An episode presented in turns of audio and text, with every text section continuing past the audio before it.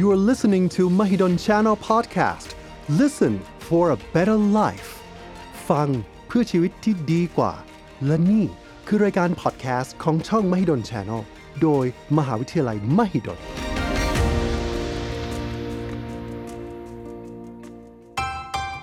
วันนี้คุณกินอะไร อาหารที่คุณกินจะส่งผลดีส่งผลเสียกับสุขภาพของคุณอย่างไร วันนี้หมอจะชวนทุกคนมาพูดคุยเกี่ยวกับรูปแบบของการกินอาหารที่ปลอดภัยกับสุขภาพของเรา กับรายการ Food Choice กินดีสุขภาพดีเลือกได้กับหมอเอ แพทย์หญิงดารุณีวันวโรดมวิจิต คณะแพทยศาสตร์โรงพยาบาลรามาธิบดี มหาวิทยาลัยมหิดล วันนี้เราจะมาคุยกันในเรื่องของ 6 เครื่องดื่มสุดฮิตนะคะ เสี่ยงโรคร้ายอ่าปัจจุบันนี้ ทุกคนก็จะชอบแบบดื่มเครื่องดื่ม หลายคนไม่ดื่มน้ำเปล่าเลยด้วยซ้ำไปนะคะ เวลาที่มันมีเครื่องดื่มมาใหม่ตามกระแสมีเป็นระยะระยะ กินแล้วเป็นไงคะสดชื่นใช่ไหมคะกินแล้วรู้สึกว่ามีพลัง หรือบางอย่างเนี่ยอาจจะมีการเติมวิตามินเติมเกลือแร่อะไรเข้าไปกินแล้วรู้สึกดี กินแล้วรู้สึกว่าสุขภาพดี เสริมภูมิคุ้มกัน เดี๋ยววันนี้เรามาดูกันว่ามีเครื่องดื่มอะไรบ้างที่มันอาจจะเกิดอันตรายกับร่างกายเราสำหรับเครื่องดื่มที่เราพูดกันนะคะ หรือที่เราเกริ่นนำไปเนี่ยก็จะมีตั้งแต่น้ำอัดลมนะคะ เครื่องดื่มชูกำลังนะคะ ชานมไข่มุก นะคะ หรือว่าเครื่องดื่มต่างๆ ที่เราเห็นขายกันอยู่ในท้องตลาด น้ำผลไม้แบบที่บรรจุกล่องบรรจุขวด แล้วก็จะเป็นพวกของน้ำดื่มผสมวิตามิน หรือว่าเครื่องดื่มที่มีวิตามินทั้งหลาย แล้วก็สุดท้ายค่ะก็จะเป็นเรื่องของตัวแอลกอฮอล์เรามาเริ่มกันทีละอันแล้วกันนะคะ อันแรกเลยค่ะ เครื่องดื่มชนิดแรกที่เราจะคุยกันก็คือน้ำอัดลม น้ำอัดลมโดยเฉพาะพวกน้ำดำเนี่ยค่ะ มันก็จะมีกรดอยู่เนาะกรดที่อยู่ในน้ำดำเราก็จะเรียกว่ากรดฟอสฟอริก หรือนอกจากนี้มันก็จะมีการอัดแก๊สนะคะทำให้เกิดพวกของกรดคาร์บอนิกเกิดขึ้นนะคะ พวกนี้ถามว่ามีอะไรจะมีการอัดแก๊สเข้าไปนะคะ เพื่อจะเพิ่มความซ่า จะมีการเติมน้ำตาลนะคะ ปรุงแต่งในเรื่องของกลิ่นรสแล้วก็สีตามแต่ละรสชาติ แต่ละบริษัทแต่ละแบรนด์นะคะ แต่ในภาพรวมเนี่ยต้องบอกว่า มันมีน้ำตาลค่อนข้างเยอะ สมมุติถามว่าที่เราได้ยินมาเราจะบอกว่าวันหนึงให้กินน้ำตาลเกิน 6 ช้อนชาถูกไหมคะ6ช้อนชาหรือว่าน้ำตาลก้อนประมาณ 6 ก้อนนี้คือที่เรามีโคต้าจะกินทั้งวัน ทั้งวันหมายถึงผสมในอาหารด้วย แล้วก็ทุกสิ่งอย่าง แต่ถ้าเราดื่มเครื่องดื่มที่เป็นน้ำอัดลมเข้าไปโดยเฉลี่ย หนึ่งกระป๋องจะมีน้ำตาลก้อนอยู่ประมาณ 10 ก้อน หรือว่าน้ำตาลประมาณ 10 ช้อนชา ซึ่งมากกว่าที่เราแนะนำให้กินทั้งวันอีกค่ะ เพราะฉะนั้นสิ่งที่เกิดขึ้นก็คือน้ำตาลในเลือด มันก็อาจจะสูงขึ้นได้ ไตรกลีเซอไรด์สูงขึ้นได้ แคลอรี่มากเกินไป แล้วก็อาจจะทำให้อ้วนได้ นอกจากนี้ค่ะ ในนั้นเนี่ยมันก็จะมีกรดใช่ไหมคะ พวกนี้เนี่ยเวลาที่น้ำตาลเข้าไปปุ๊บโดนแบคทีเรียในร่างกายเนี่ยทำปฏิกิริยากับแบคทีเรียมีการย่อยน้ำตาล ก็จะเกิดกรด นอกจากนี้ยังมีกรดคาร์บอนิกกรดฟอสฟอริกอะไรก็แล้ว แต่กรดพวกนี้ก็จะทำให้มีการกัดกร่อนบริเวณของ enamel ของเคลือบฟัน น้ำตาลที่เยอะขึ้นแบคทีเรียในปากเราเจริญเติบโต เพราะฉะนั้นมีโอกาสที่จะเกิดเรื่องของฟันผุฟันกร่อนได้ นะคะ นอกจากนี้ค่ะฟอสฟอรัสที่สูงขึ้นก็อาจจะทำให้มีการสลายในส่วนของกระดูก เพื่อจะเอาแคลเซียมออกมาเนาะก็อาจจะทำให้เพิ่มความเสี่ยงเรื่องของกระดูกพรุนได้ อีกคำถามที่เจอบ่อยๆ ก็คือถามว่าถ้างั้นเนี่ยเรากินเป็นแบบพวกที่มันไม่มีน้ำตาลได้ไหม เรายังอยากกินน้ำอัดลม เรายังอยากได้รับความหวานเรายังอยากได้ซ่าอยู่ ถามว่าได้ไหมตอบว่าได้ค่ะ แต่ว่าได้ในที่นี้เนี่ยสิ่งที่ต่างไปก็คือ ถ้าในในเครื่องดื่มของเราไม่มีน้ำตาล เวลาที่เรากินเข้าไปน้ำตาลในเลือดก็จะไม่สูงขึ้น แต่เรายังได้รับความหวานหมายความว่ารสชาติที่เราได้รับจากลิ้นเนี่ยยังเหมือนเดิม ทีนี้พอน้ำตาลในเลือดไม่ขึ้นปั๊บเนี่ยในสมองเราก็จะไม่มีน้ำตาลสูงขึ้น มันก็จะไม่ไปกระตุ้นพวกของฮอร์โมนหรือสารสื่อประสาทที่ทำให้เรารู้สึกมีความสุข สิ่งที่เกิดขึ้นเราได้ความซ่าเราได้ความหวานติดลิ้นแต่ว่ามันยังรู้สึกเหมือนขาดอะไรไป ใครที่กินพวกเครื่องดื่มที่ไม่มีน้ำตาลก็จะรู้สึกแบบนั้น สิ่งที่ตามมาก็คือในอาหารมื้อถัดๆไป เขามีแนวโน้ม ที่จะกินอาหารที่มีพวกข้าวแป้งน้ำตาลเนี่ยสูงขึ้น เพื่อจะทำให้น้ำตาลในเลือดสูงขึ้น แล้วที่สำคัญคือเขาจะติดหวาน ดังนั้นเนี่ยในช่วงต้นถ้าสมมุติว่าเราต้องการจะใช้เป็นเครื่องดื่ม ในช่วงเปลี่ยนผ่าน เช่นเราอยากจะลด เราอยากจะหยุดน้ำอัดลม แต่เรายังคงติดความรู้สึกแล้วก็รสชาติแบบนี้อยู่ เราใช้ได้ นะคะ เครื่องดื่มชนิดที่ 2 ก็จะเป็นพวกเครื่องดื่มชูกำลังนะคะ เราก็จะเห็นเครื่องดื่มชูกำลังเนี่ยมีคนใช้กันเยอะแยะเลย เอ๊ะเราเคยไปเปิดดูไหมคะว่าในเครื่องดื่มชูกำลังคืออะไร ถ้าเราไปเปิดในขวดเล็ก ๆ ที่เขาขายกันเนี่ยนะคะ มันก็จะมีน้ำตาลแหละเป็นส่วนประกอบหลัก อันที่ 2 จะมีวิตามินค่ะ โดยเฉพาะวิตามินบีบอยอันที่ 3 จะมีคาเฟอีนค่ะ โดยทั่วไปขวดหนึ่งจะมีคาเฟอีนประมาณ 50 มิลลิกรัม แล้วจะมีคำเตือนเล็ก ๆ เขียนเอาไว้ว่าห้ามดื่มเกินวันละ 2 ขวด แล้วก็มีการแต่งกลิ่นแต่งรสกันนิดหน่อย ถ้าใครเคยชิมก็จะรู้สึกว่าเปิดฝาแล้วกลิ่นมันหอมนะ กินแล้วมันเหมือนเป็นน้ำหวานอะไรแบบนี้อันนี้เคยมีคำถามสำหรับตัวเองเลยว่าเอ๊ะทำไมต้องเขียนว่าห้ามดื่มเกินวันละ 2 ขวดในเมื่อถามว่าถ้าเราจะพูดถึงคาเฟอีนเนาะระดับคาเฟอีนที่บอกว่า 50 มิลลิกรัมนี่น้อยกว่ากาแฟที่เรากินอีก ไม่เห็นมีใครเคยเตือนเลยว่าห้ามกินกาแฟเกินวันละ2แก้ว แต่ว่าจะมาเตือนในเรื่องของเครื่องดื่มชูกำลัง ก็เลยลองไปเปิดดูมันมีข้อมูลนะคะ ด้วยความที่รสชาติมันหวานหวานขวดมันเล็ก ๆ แล้วเขากังวลว่าในเด็กเนี่ยเคยมีข้อมูลว่าเด็กเนี่ยดื่มแล้วเด็กเนี่ยคือเขารู้สึกว่ามันเป็นเครื่องดื่มที่หวานหวานนะคะ เป็นเหมือนน้ำหวานอะไรเงี้ยแล้วก็ดื่มเยอะแล้วตัวเด็กตัวเล็กอะค่ะ เพราะฉะนั้นเนี่ยมีโอกาสที่จะได้รับความเป็นพิษจากตัวคาเฟอีน มันก็เลยมีคำเตือนขึ้นมา ที่ถามว่าแล้วถ้าเป็นเราล่ะถ้าเรากินเยอะจะเกิดอะไรขึ้น คาเฟอีนที่เข้าไปอะค่ะ จะกระตุ้นให้ร่างกายรู้สึกตื่นตัวทีนี้เวลาที่เราได้รับคาเฟอีนเยอะๆเนี่ยสิ่งที่จะเกิดขึ้นก็หัวใจจะเต้นเร็วขึ้น ชีพจรเต้นเร็วขึ้น แล้วก็จะมีเรื่องของความดันโลหิตที่สูงขึ้น เพราะฉะนั้นถ้าใครที่มีปัญหาเรื่องหลอดเลือดหัวใจ หรือมีความดันสูงบางทีเนี่ยเวลาที่เรากินพวกนี้เยอะๆ ก็อาจจะทำให้ความดันเราสูงได้ อันที่2เอฟเฟกโดยตรงของคาเฟอีนก็คือจะทำให้นอนไม่หลับ ถ้าใครที่มีปัญหาเรื่องนอนไม่หลับหรือหลับยากอยู่แล้ว อันนี้ก็จะเป็นเรื่องใหญ่ แต่อันนี้คือปัจจัยหลักเลยที่คนเอามาใช้ ก็คือใช้เพื่อที่จะทำให้เขาเนี่ยสามารถตื่นตัวขับรถได้หรือทำงานต่อได้ที่สำคัญค่ะขวดเล็กนิดเดียว แต่ว่าปริมาณน้ำตาลมีไม่น้อยเลย เพราะฉะนั้นเนี่ยในกรณีของพวกเครื่องดื่มพวกนี้เนี่ยก็จะมีน้ำตาลสูง ถ้าเรากินมาก ก็อาจจะทำให้น้ำตาลในเลือดเราสูงขึ้นได้เหมือนกันค่ะ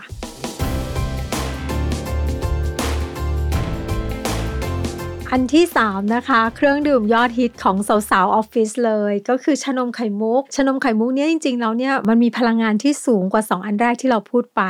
นะคะเราจะแบ่งเป็น 2 กลุ่มเนาะอันแรกก็คือส่วนที่เป็นเครื่องดื่มก็คือชานมกับอันที่2ก็คือส่วนที่เป็นไข่มุก ในแง่ของชานมชื่อบอกว่าเป็นชานม แต่ในความเป็นจริงเราไม่ได้ใส่นมหรือเราใส่นมน้อยมาก ยี่ห้อทั่วๆไปที่ขายอยู่เนี่ยเขาจะใส่ส่วนของชาลงไป มันจะเป็นชาดำเนาะเสร็จแล้วเนี่ยก็จะใส่ส่วนที่เขาเรียกว่านม แต่ในที่นี้ก็คือเหมือนนมข้นจืดหรือว่าพวกครีมเทียมปรุงรสอะค่ะเพราะฉะนั้นพวกนี้จริงๆ หลักๆ ก็คือน้ำมันดีๆ นี่เอง แล้วก็มีน้ำตาล หรือบางคนอาจจะใส่เป็นนมข้นเนาะเพราะฉะนั้นตรงนี้แคลอรี่เต็มๆถ้าสมมติเขาใส่ชาเข้มแค่ไหนความหวานของน้ำตาล หรือว่าความมันที่จะใส่เข้าไปมันก็จะเยอะขึ้น อันที่ 2 คือส่วนของไข่มุก เวลาทำไข่มุกคือเอาแป้งไปกวนเนาะเอามาปั้นแล้วก็ต้มขึ้นไป พอสุกเสร็จปุ๊บเนี่ยเราก็จะไปใส่ลงไปในคาราเมล เพื่อให้มันดูดสีของคาราเมลเข้ามา แล้วก็จะเป็นสีที่สวยๆ ทีนี้เวลาเราทำคาราเมลเนี่ยอยากจะบอกอันหนึ่งน้ำตาลที่เราใช้ทำคาราเมลอะค่ะ ถ้าสมมุติว่าเราเคี่ยวคาราเมล แล้วสีมันยังอ่อนๆเนี่ย ความหวานมันจะยังอยู่ แต่ถ้าเราเคี่ยวจนกระทั่งสีมันเนี่ยกลายไปเป็นสีน้ำตาลไหมอะค่ะ มันจะมีกลิ่นที่หอม ในขณะเดียวกันความหวานมันจะหายไป ความหวานหายไปคำถามคือแคลอรี่หายไหมบอกไม่ได้หายนะคะ แค่เปลี่ยน ในแง่ของรสชาติเท่านั้นเอง คือน้ำตาลมันไหมสิ่งที่เกิดขึ้นก็คือแคลอรี่ยังคงมีอยู่ แต่ว่าความหวานหายไปคนกินจะรู้สึกไม่หวานก็จะเออโอเค กินได้ เพราะฉะนั้นเนี่ยจากเดิมที่เรากินชานมใช่ไหมคะแคลอรี่ก็เยอะอยู่แล้ว เราเติมไข่มุกเข้าไปอีกก็คือใส่แป้งเข้าไปใส่น้ำตาลเข้าไป แล้วเวลากินก็กินเยอะด้วยไปเพิ่มโน่นนี่นั่น เพราะฉะนั้นตรงนี้ก็จะทำให้เรื่องของพลังงานเนี่ยเยอะมาก ดังนั้นง่าย ๆ เลยค่ะ ถามว่า กินชานมไข่มุกมากๆเนี่ยจะเกิดอะไรขึ้น มันก็จะไปเพิ่มความเสี่ยงทำให้เกิดเรื่องของอ้วนนะคะ เรื่องของหลอดเลือดหัวใจ เรื่องของเบาหวาน นอกจากนี้เนี่ยก็จะทำให้ไตรกลีเซอไรด์แล้วก็คอเลสเตอรอลในเลือดสูงขึ้นได้ด้วยค่ะ ถามว่าแล้วถ้ายังอยากกินล่ะ ยังเป็นคนที่ติดชานมไข่มุก แล้วจะกินยังไงดีอ่าอันแรกเราก็จะลดความหวานก่อนเดี๋ยวนี้เกือบทุกร้านละนะคะเขาจะสามารถให้เราเนี้ยสั่งความหวานได้เอากี่เปอร์เซ็นต์เราจะค่อยๆลดค่ะ อันแรกก่อนนะ เราทำให้เป็นแก้วเล็กก่อน อย่าเพิ่งเสียดายของทำเป็นแก้วเล็กก่อน พอสั่งแก้วเล็กเสร็จแล้วเนี่ยเราลดน้ำตาล เทคนิคแรกลดแค่ประมาณ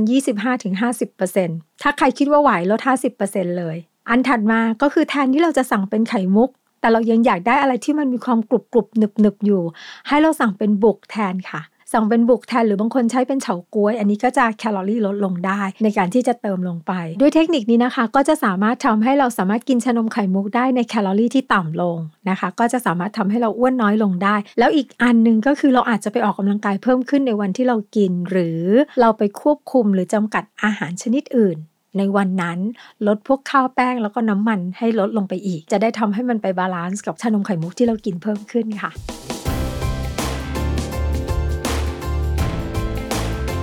อันถัดมาก็คือน้ำผลไม้นะคะ เราพูดมาตลอดเลยว่าเราอยากจะให้คนเนี้ยกินผักผลไม้เพิ่มขึ้น มันมีวิตามินมีแร่ธาตุมีไฟเบอร์ มีอะไรทุกสิ่งอย่างที่ดี จะช่วยในเรื่องของสุขภาพ ทีนี้หลายคนก็จะแบบเลือกที่จะมากินเป็นน้ำผลไม้แทน ไม่ว่าจะเป็นน้ำผลไม้คั้นสด น้ำผลไม้กล่องหรือน้ำผลไม้ขวด ถามว่ามันโอเคไหมประเด็นมีนิดเดียวค่ะ เวลาที่เราคั้นไม่ว่าจะเป็นน้ำผลไม้หรือน้ำผักก็ตาม ส่วนใหญ่เราจะต้องทิ้งกากไปส่วนหนึ่ง พอเราทิ้งกากใยไปส่วนหนึ่งที่เราทิ้งไปคืออะไรคะ คือไฟเบอร์ หรือที่เราเรียกว่าเป็นพรีไบโอติกส์จะเป็นอาหารให้ลำไส้เรา สิ่งที่เรากินคืออะไร เรากินน้ำตาลทั้งหมด เรากินวิตามินนะคะ แล้วก็มีแร่ธาตุ ถามว่าถ้าเราคั้นแล้วเรากินเลย อันนี้โอเคค่ะ เราได้ทุกอย่าง แต่ถ้าเราวางทิ้งเอาไว้ โดยเฉพาะกลุ่มของวิตามินซี วิตามินซีเป็นวิตามินที่ถูกสลายง่ายมาก เมื่อเจอความร้อน เมื่อเจอแสงแดด สังเกตง่าย ๆ เลย เวลาที่เราซื้อวิตามินซีเนี่ยขวดหรือบรรจุภัณฑ์เนี่ยมันจะเป็นสีชาหรือเป็นสีที่ทึบๆ เพื่อที่จะป้องกันไม่ให้โดนแสง ขวดปิดสนิทหรืออาจจะมีพลาสติก 2 ชั้น หรือเทคนิคอะไรก็ได้ที่ทำให้อากาศมันเข้าไปได้น้อย ทีนี้เวลาที่เราไปซื้อ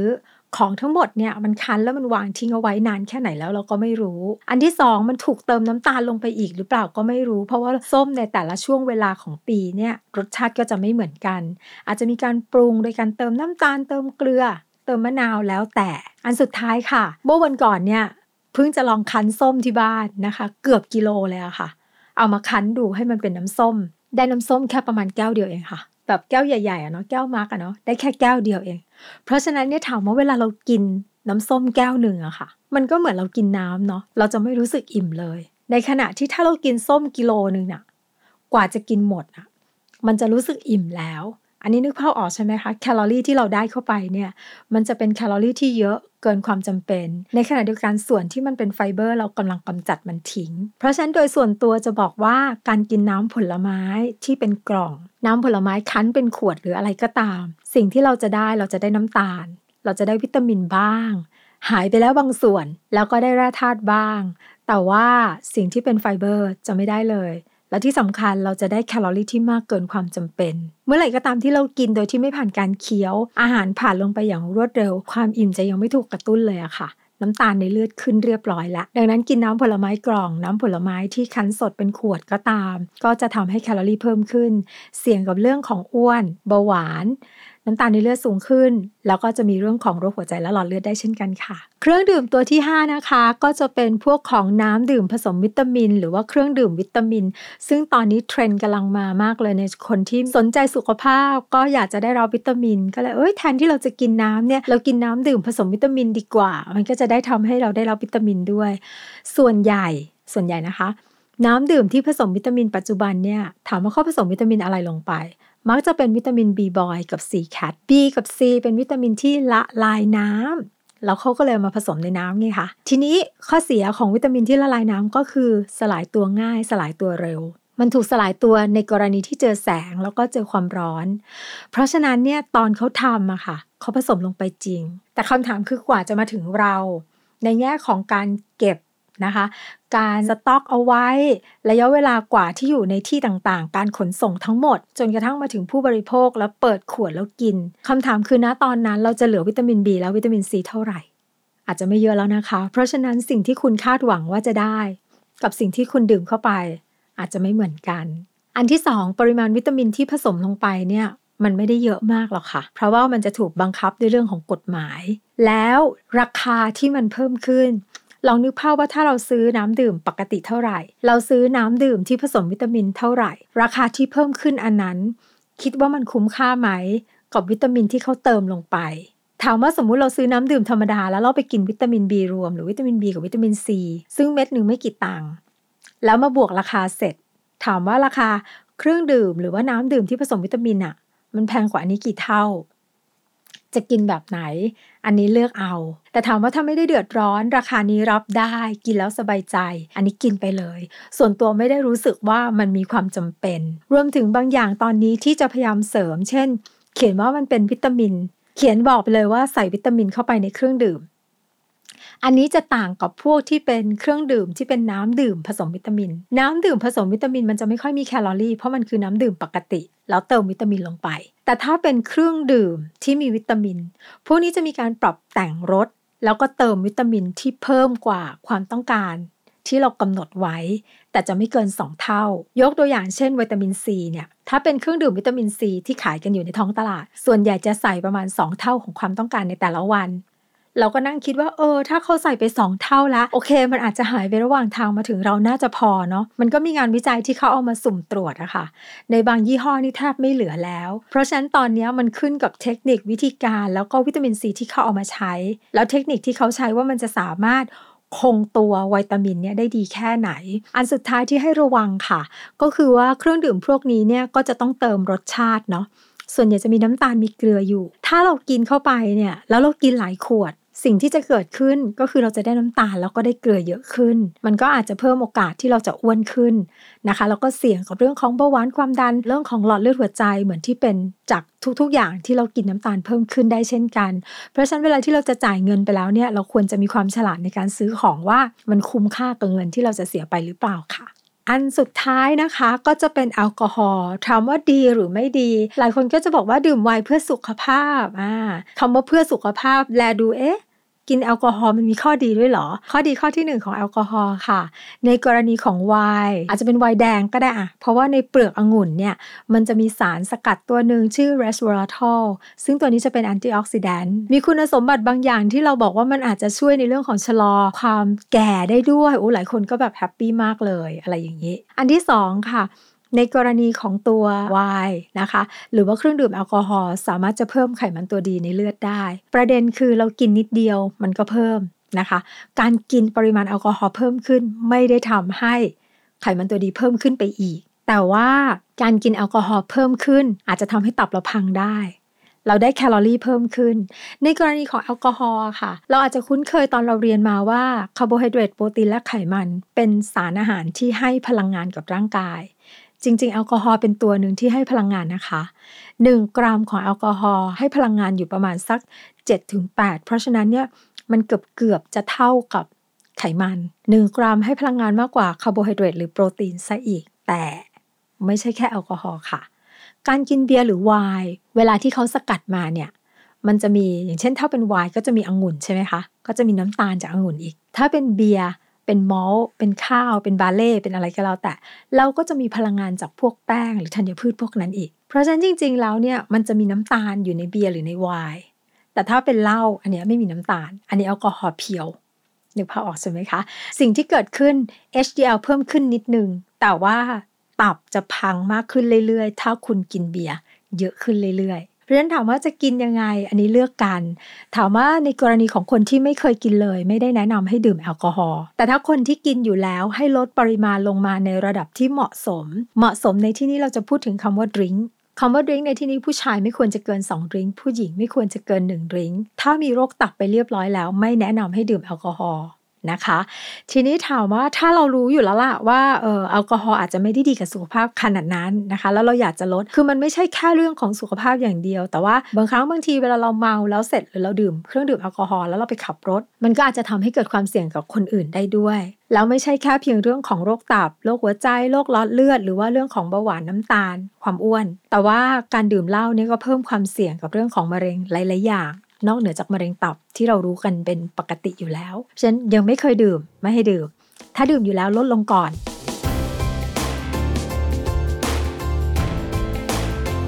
มื่อเราพูดถึง 6 เครื่องดื่มที่เราไม่ชอบใจไปแล้วนะคะ อาจจะเป็นอันตรายกับสุขภาพหรือเสี่ยงของการเกิดโรคต่างๆ แล้วถามว่าเราจะกินอะไรล่ะก็เสนอ 5 เครื่องดื่มที่ดีกับสุขภาพ อันแรกเลยนำมาเบอร์หนึ่งในทุก ๆ งานวิจัยก็คือน้ำเปล่าค่ะ น้ำเปล่าดีที่สุดกินได้ราคาไม่แพง แล้วก็มีประโยชน์กับร่างกายวันนึงควรจะกินประมาณ 6-8 แก้ว อันนี้ใช้น้ำเปล่านะคะ น้ำเปล่ายังสามารถที่จะช่วยลดเรื่องของความอยากกินในเรื่องของเครื่องดื่มต่างๆ ด้วย เวลาที่เราจะเริ่มที่จะจะเลิกเครื่องดื่มทั้งหลาย เราใช้วิธีลดลงก่อนก็ได้ เวลาที่เราลดลงปุ๊บเราก็จะเพิ่มเครื่องดื่มที่เป็นน้ำเปล่าเข้าไปเพิ่มขึ้น ลดโดยการที่จะไปลดปริมาณไซส์หรือว่าลดขนาดให้แก้วเล็กลง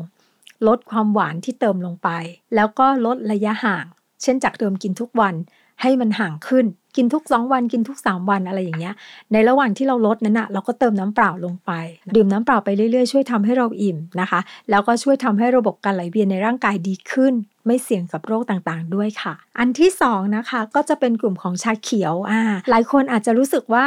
อาจจะไม่ใช่ชาเขียวก็ได้ค่ะเป็นชาก็ได้นะคะ หลายคนตัวเองก็เคยเป็นชอบดื่มเครื่องดื่มที่มีน้ำตาล ไม่ค่อยจะชอบดื่มน้ำเปล่าเลย